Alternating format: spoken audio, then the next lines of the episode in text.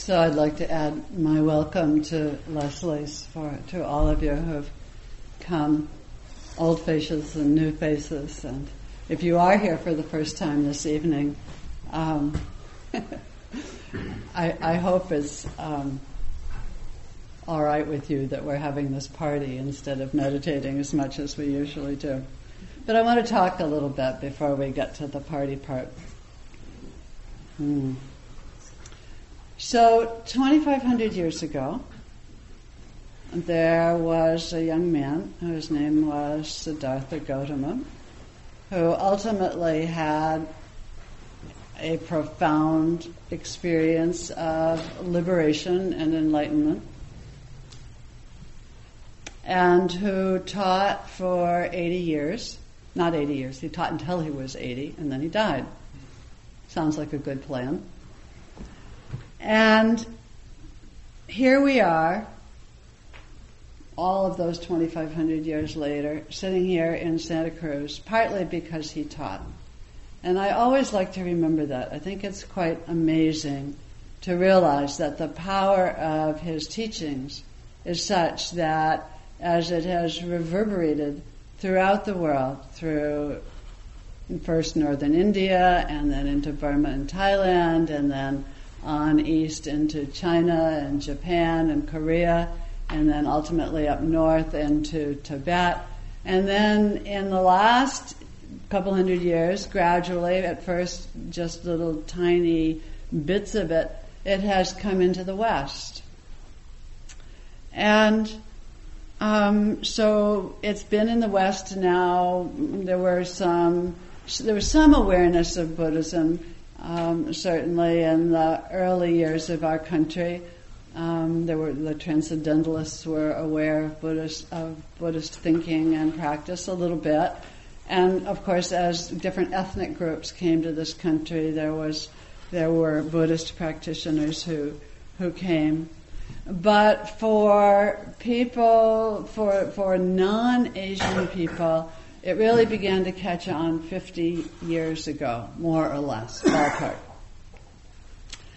And of course, since then, you know, there are a gazillion Buddhist books, right?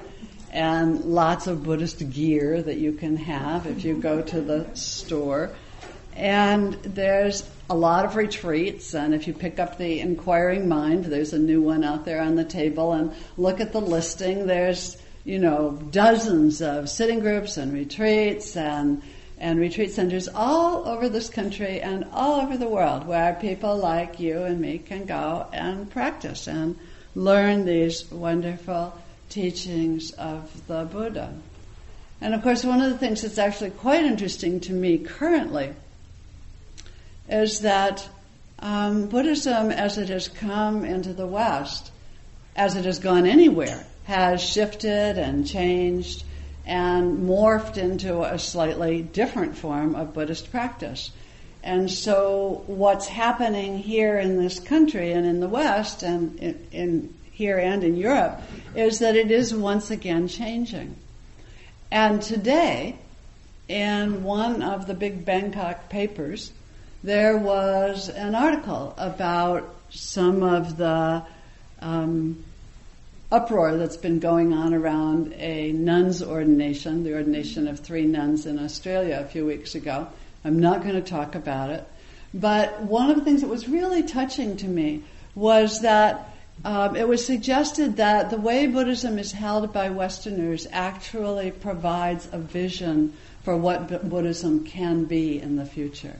So this is really exciting to think that Buddhism has come into the West, come into a more egalitarian culture, come into a culture where women have more of a role and is more democratic, and that may change Buddhism everywhere in the end. And guess what? We are it. It's happening here.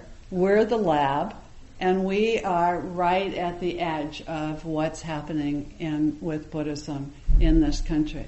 So even though, you know, sometimes it feels like, oh, we're just, you know, this little Vipassana center here in Santa Cruz and we kind of go along, we have our sittings and our classes and it doesn't seem terribly special. It's wonderful, but we don't think of ourselves as being cutting edge. But I'd like to invite you to think that maybe it is that we are cutting edge and something new is happening, and if we could only be here for our, let's say, 220th anniversary instead of just our 20th, it might be quite interesting to see what's happened. So, that said, how did we get here? So they asked me to say some things about how we got here. What's the story of Vipassana Santa Cruz is. And I was thinking as I drove in tonight, because I live out in Aptos, I have this whole time. I was thinking, wish I could remember that night. Is there anybody here who was there? Jonathan, were you there? When? That first night? Do you think so? Um, over by the, um, by the Catholic Church? Is that Yeah. you're talking about? Yeah. The, the first night we moved. I was at the second one. Ah. All right. So maybe nobody here was at the first one. But I don't even, re- I was thinking, what did I talk about? I have no idea what I talked about. I have no idea how many people were there, except it was probably less than 10. And we began at the Santa Cruz Zendo on November 9th, 1989. Now, before that, there was actually quite a lot going on here in Santa Cruz. I met Stephen Levine, who was living and teaching in Santa Cruz in 1979 when he offered a workshop on death and dying for therapists in town. And so Family Service, where I was working at the time, sent me. And somebody there said, There's a sitting group, you ought to come. And I said, Oh no, you know, I don't do that kind of thing, those Asian practices, that's not me. And so there was already quite a lively little Buddhist scene happening here in Santa Cruz. And then, in fact, Jonathan and others had um, little sitting groups in their living group, living room. Jonathan tried to find the famous pot lid that substituted for the bell for many years, but he couldn't even find one that rang nicely. So we don't have the pot lid tonight. But there were little groups in living rooms, and that's where I came in at some point in the 80s um, and attended some of the some of those groups with Jonathan, and there were other people who had them in their living rooms. And then, as my teacher training began in 1989, um, it was suggested to me by Jack Kornfield that I should also be teaching a sitting group. And one thing led to another, and we took the living room crew and moved into the Zendo on that November 9th night. And so we, you know, we went along for quite a while, sitting every thir- it was Thursday night. We sat on Thursday night because the Zen folks sit on Wednesday night, and um, you know, it was pretty small for a long time. And I can remember it was a, would be a really hot night if there were double digits. You know, so if we got to ten or eleven people, that was a really big deal for a while. And, you know, I used to worry, you know, what will happen if nobody comes? And I realized tonight as I drove in here, I worry, I said it tonight, what if nobody comes? And Heidi said, oh, you're always worrying about if nobody comes.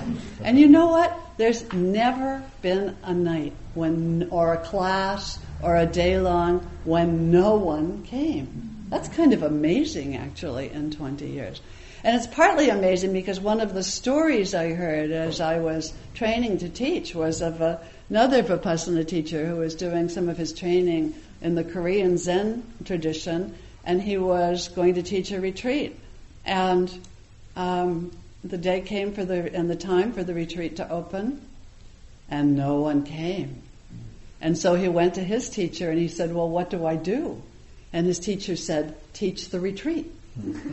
So he taught the retreat. He rang the bell and he sat and he walked and he gave Dharma talks and instructions for several days to an empty hall. I find this story both inspiring and terrifying. So thank you very much for coming because I don't know if I would have had the discipline to sit and give a Dharma talk to an empty hall. And thank you for coming as many times as you have come. So initially, you know, we were just this little down home group and I opened and closed and made flyers if we ever had flyers and paid the rent and gave the gave I gave dharmettes in those days. I wouldn't I was too scared to call them dharma talks, so I called them dharmettes. I figured that way I could keep it short and it would be all right and it wasn't too scary. Um, but then in 1992, I think it was 92, those of you who are historical buffs can correct me if I'm wrong, the Gulf War happened. And everything changed, actually. And all of a sudden, one night, there were 20 people there. Because, you know, under those kinds of circumstances, people realize that they really do need to practice and need some place where people are peaceful and, and some place where they can be quiet and kind of collect themselves under that kind of stress. And so more people then began to come. And somewhere in there, we also added the Tuesday sitting, the Tuesday noon sitting that still happens. It was originally a Friday sitting to accommodate somebody's schedule, but then he didn't come anyway, so we shifted it to Tuesday, which worked a little better. And we began to offer more beginners classes and more day longs and and and in those days, because I didn't have this crew in those days, it was just me. And so we would invite visiting teachers. That's when Ajahn Amaro came the first time, and some of the teachers from Spirit Rock came down, a few, and and um, and we also um, there was a group that called itself a steering committee. It was kind of a self-selected group of people who were there to help kind of figure out what we wanted to do and to um, share some of the responsibilities. And somewhere in there, we decided we needed to name ourselves. I'm not quite sure why we needed to name ourselves, but we decided we would, maybe for publicity purposes. So there was a lot of discussion about names. And I regret to tell you, the name that did not make it was Surf City Sangha. now, you know, that's got a certain class to it that Vipassana Santa Cruz just doesn't have. But we also thought maybe it was a little too lighthearted and we needed to be a little more serious. So we settled on Vipassana Santa Cruz. And in the mid 90s, around 1994 and 1995, we outgrew the Zendo. And so we moved into the Methodist Church over there on Bay Street. Some of you know that place. You sat there with us. And things continued. We began doing, one of the things we began doing that time were householder retreats where we would gather together and meet every night for a week or so, working on a theme and, and then going back into our everyday lives, which is a form I really like a lot and we've dropped a little in recent So I'm reminding myself that maybe we want to do this again. The other thing that happened after we got into that setting and been, had been there for a while was we ran into a time of some conflict in the community. You know, all communities have conflict, right?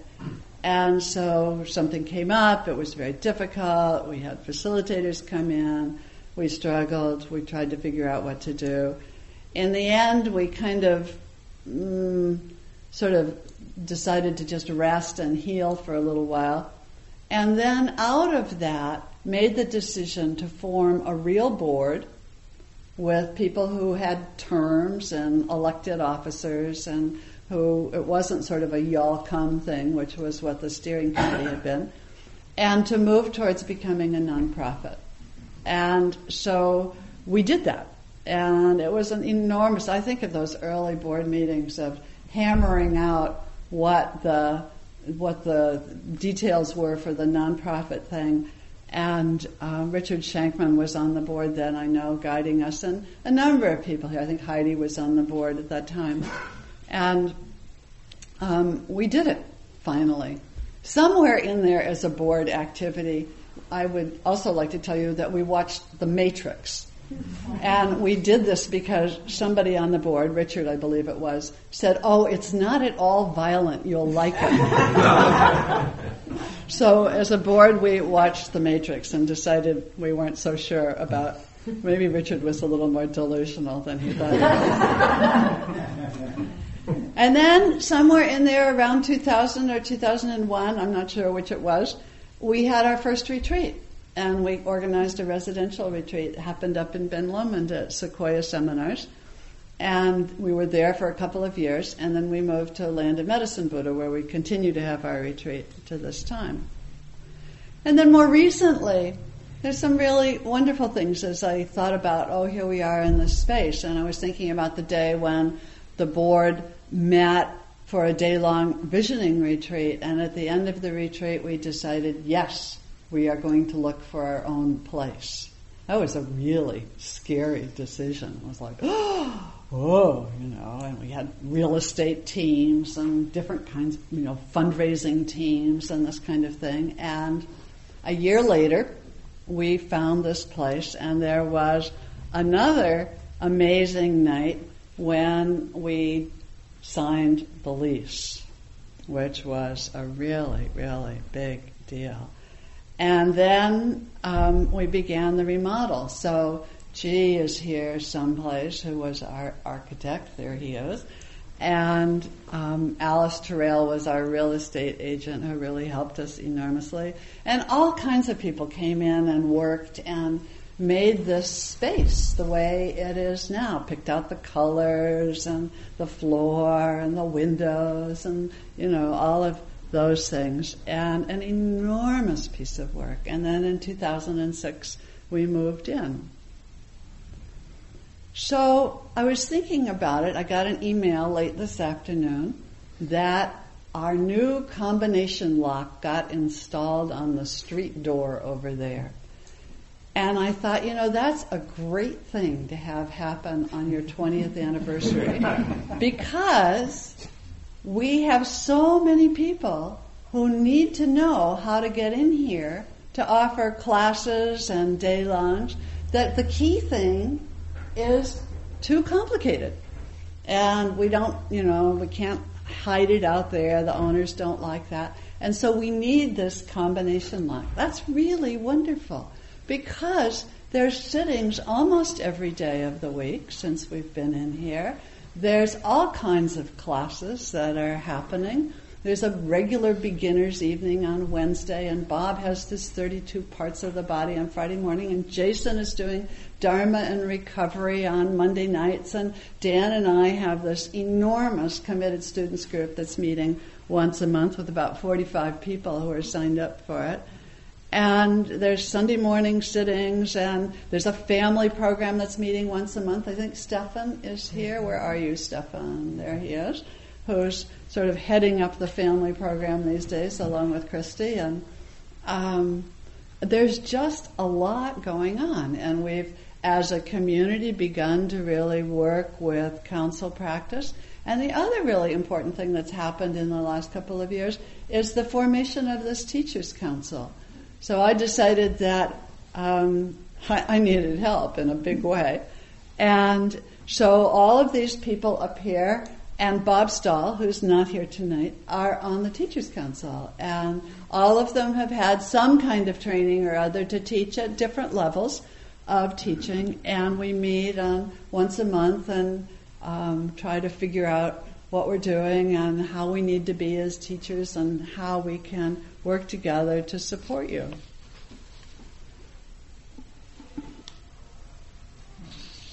So I, th- I also thought a little bit about a few really special people.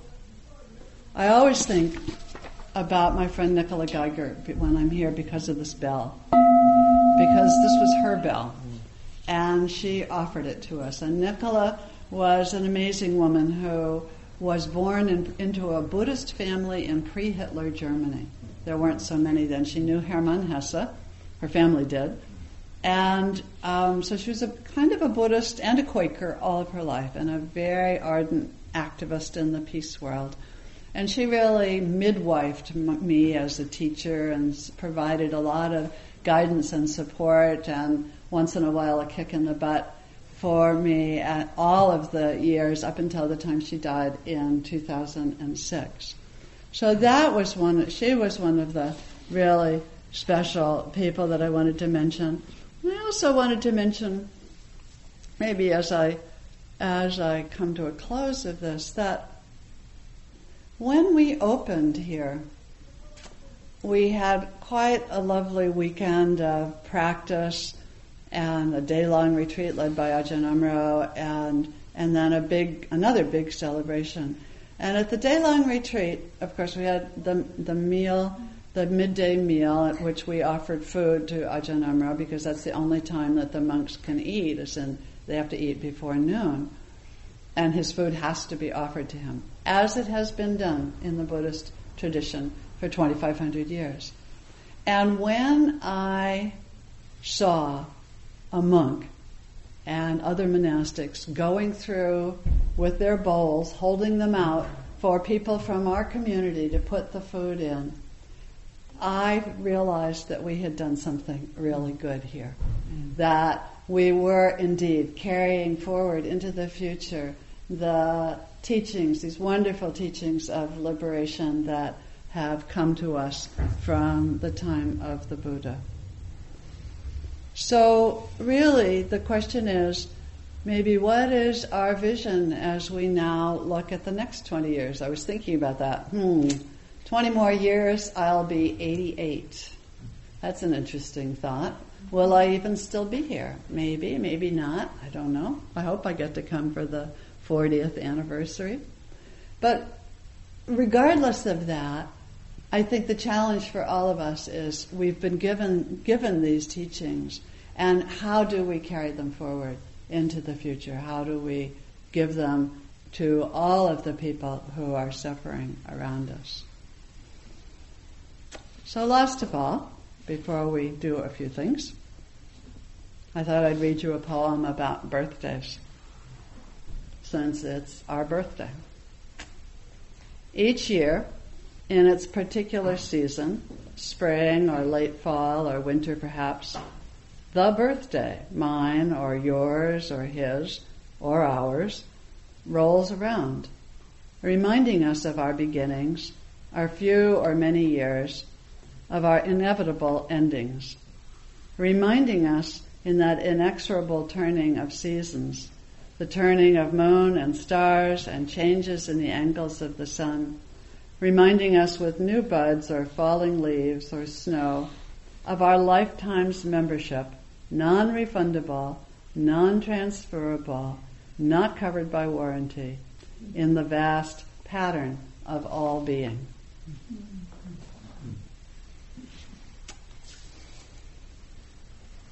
Okay, so now we're going to have some fun. So,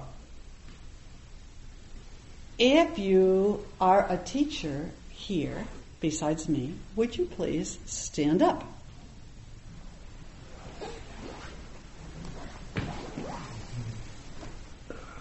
Anybody else? Okay. Now you see them. Me too. Thank you. If you are current, you can sit down now. if you are currently on the board of Vipassana Santa Cruz, would you stand up? Some people are going to be standing up a lot. so look around, everybody, because these are the people who are kind of. And I would like to particularly comment that Lael and Martin and Chris were the planners for tonight. So they're the engineers behind our evening. And Anne? Anne isn't here. Right. Okay, you can sit down. If you have ever been on the board, with the exception of the current people, we'll give them a rest, of Vipassana Santa Cruz, would you stand up? Yay. Okay, and there are dozens more. Dozens, dozens more. Um, if you lead a sit or have ever led a sitting here at Vipassana Santa Cruz or anywhere that we have been having our show, would you stand up? Stand up, please. That's right. Lots of sitting leaders. Okay, thank you. If you have ever volunteered to do anything here, would you stand up? All right, this is an important one. because this is how we do our thing here. Great. All you volunteers, thank you so much.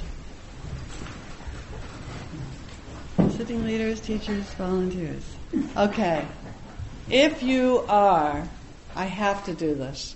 If you are the support of the guiding teacher, would you stand up and come out here?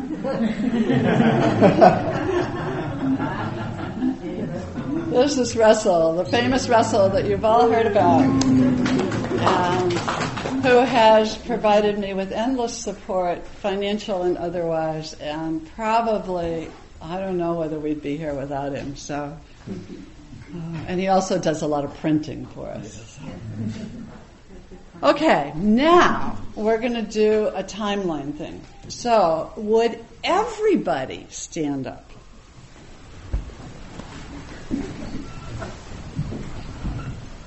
Oh, including me. I know how this ends. What? So I know how this ends. You know how this ends. okay, so if you have just come here in the last year, would you raise, first would you raise your hand? Just in the last year. Oh, great. Okay, Betsy, would you say about two words about why you came? Or ten words, maybe.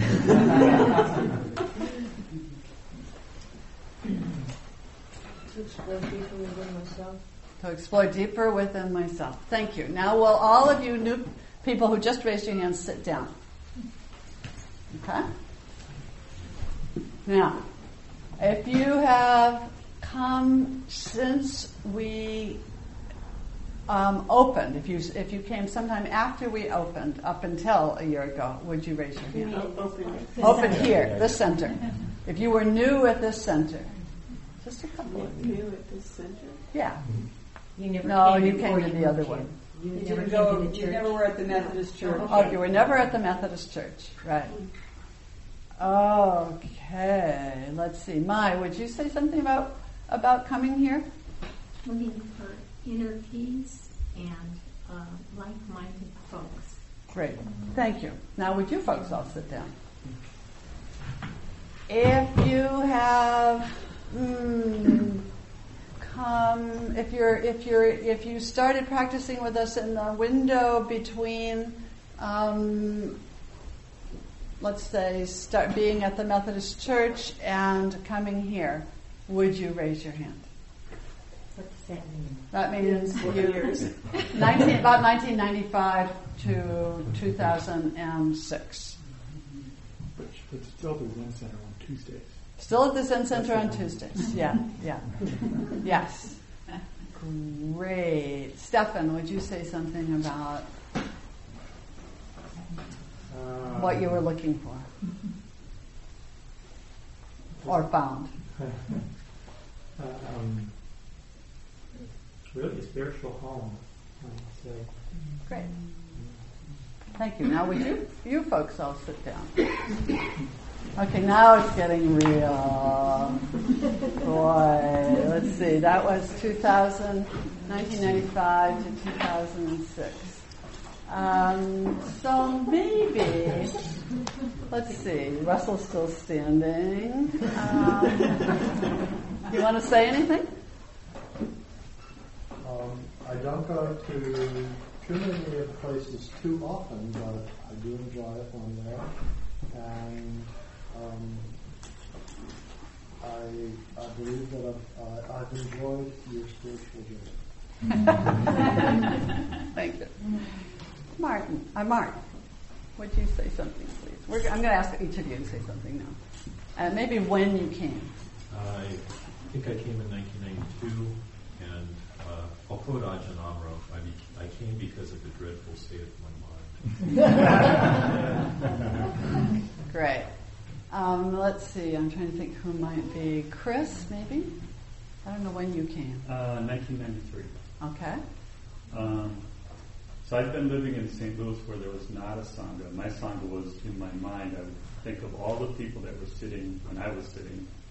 Um, and so when I came here and found Vipassana Santa Cruz, I felt like I'd come home. Mm, mm. And Maris, I think you're behind him. Yeah. Just the next obvious thing. I,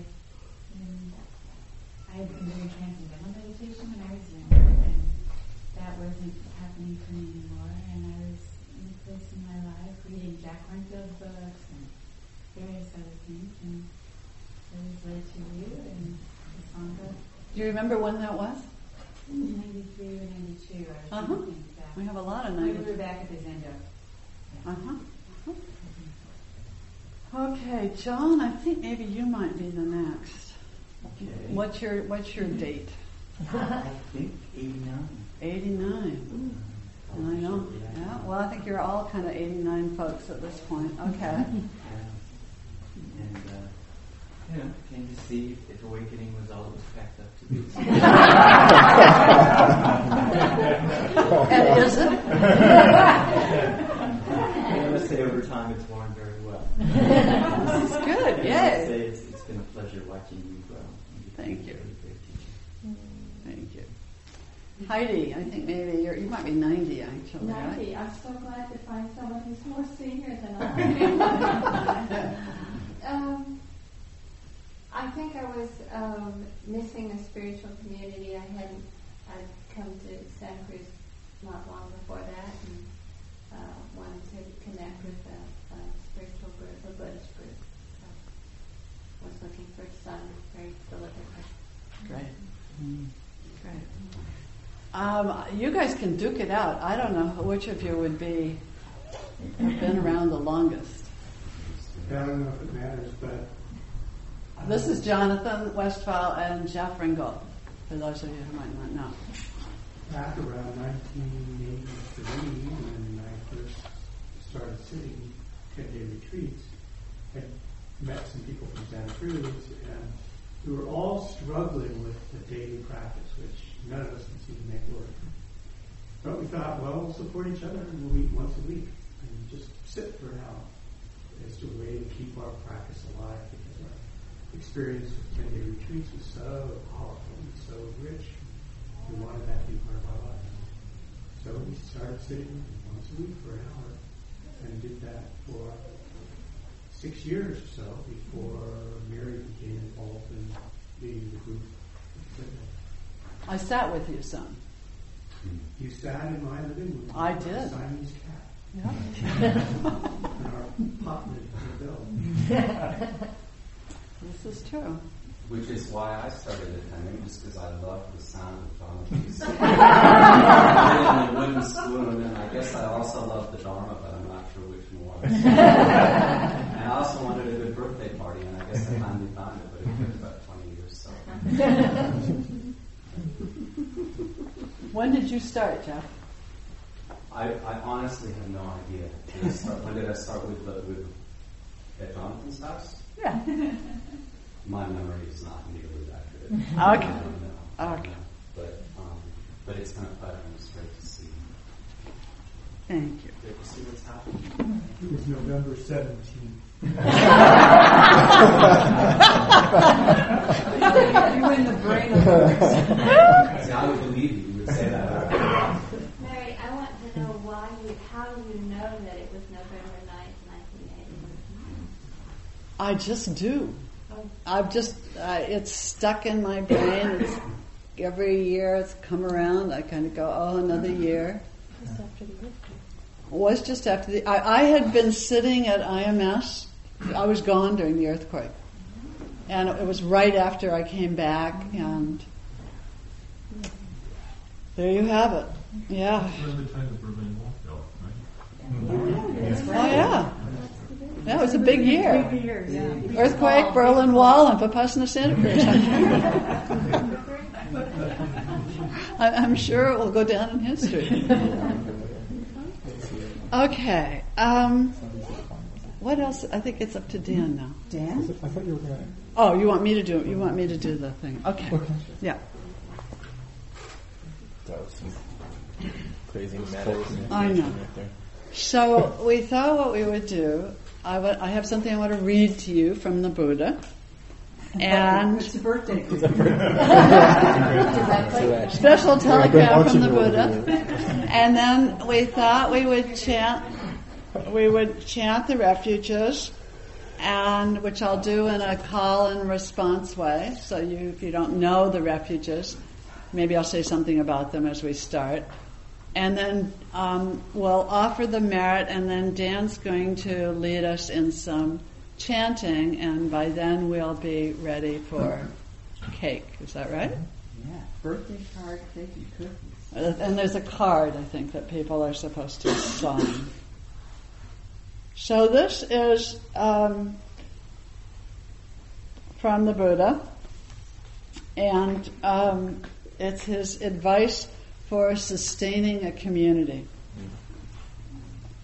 As long as the followers of the way hold regular and frequent assemblies, they may be expected to prosper and not decline.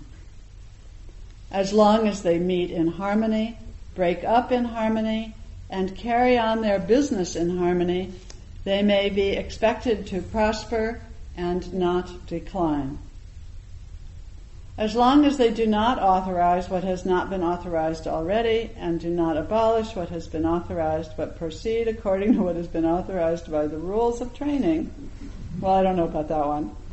As long as they honor, respect, revere, and salute the elders of long standing who are long ordained fathers and mothers and leaders of the order, as long as they do not fall prey to desires which arise in them and lead to rebirth, as long as they are devoted to forest longing, lodgings, as long as they preserve their personal mindfulness, so that in the future the good who are among their companions will come to them, and those who have already come will feel at ease with them. As long as the followers of the way hold to these seven things and are seen to do so, they may be expected to prosper and not decline. So that's clearly written for the monastic community, and it has very good advice in it for all of us. So let's chant the refuges together. So this is refuge. There's a salutation to the Buddha at, at the beginning, Namo Tassa Bhagavato Arahato Samma Sambuddhassa. We'll chant that three times. And then it's just taking refuge in the Buddha, the Dharma, and the Sangha. And this is one of the practices that is across all Buddhist traditions. So in a way, by doing this, we really take our 20 years and put it right there with all of Buddhist tradition for the last 2,500 years. So, Namo tassa bhagavato arahato samma sambuddhassa Namo tassa bhagavato arahato samma sambuddhassa Namo tassa bhagavato arahato samma sambuddhassa Buddhang saranang gacchami Dhammang saranang gacchami Sanghang saranang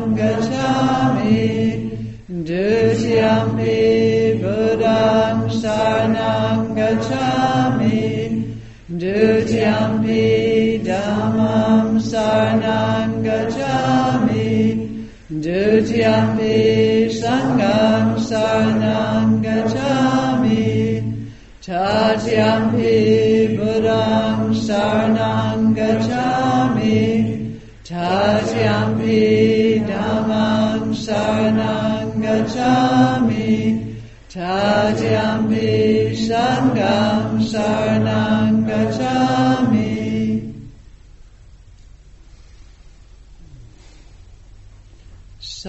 we bring our practice and time together to an end this evening, we're going to take a moment to reflect on all of the merit of our practice this evening, all of the goodness of it. Take it in for ourselves, soak it up, and then offer it to all beings, that all beings may be happy, that all beings may be peaceful, and that all beings everywhere may be free. And then in the second part of offering the Smarat, because it's really not just tonight, it's also of all 20 years, Dan is going to lead us in some chanting. And maybe something else, I don't know. I think that would be enough. so uh, I was asked to uh, come up with a chant that didn't sound like those really great Theravadan chants. And, um, and that's not so easy actually, but I did find one that is, uh, is chanted all over the country and in many other parts of the world by uh, devout Sufis who, uh, who refer to this chant as the Buddhist hymn. So I thought maybe we could reclaim this hymn. And, uh, and after we learn it and sing it perfectly in three-part harmony, then we can have cake and cookies. Does that seem fair? it's pretty short.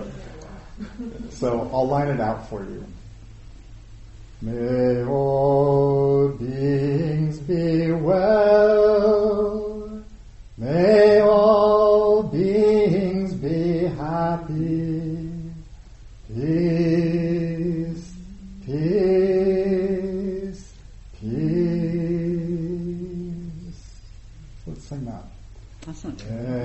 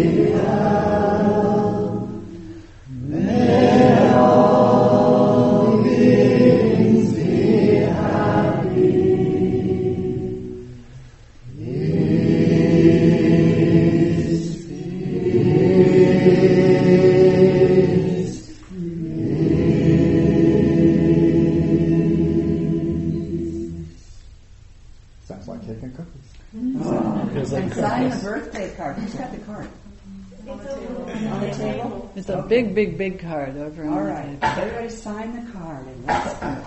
So thank you very much for coming and please introduce yourself to somebody you don't know and take them out to cake and cookies, please.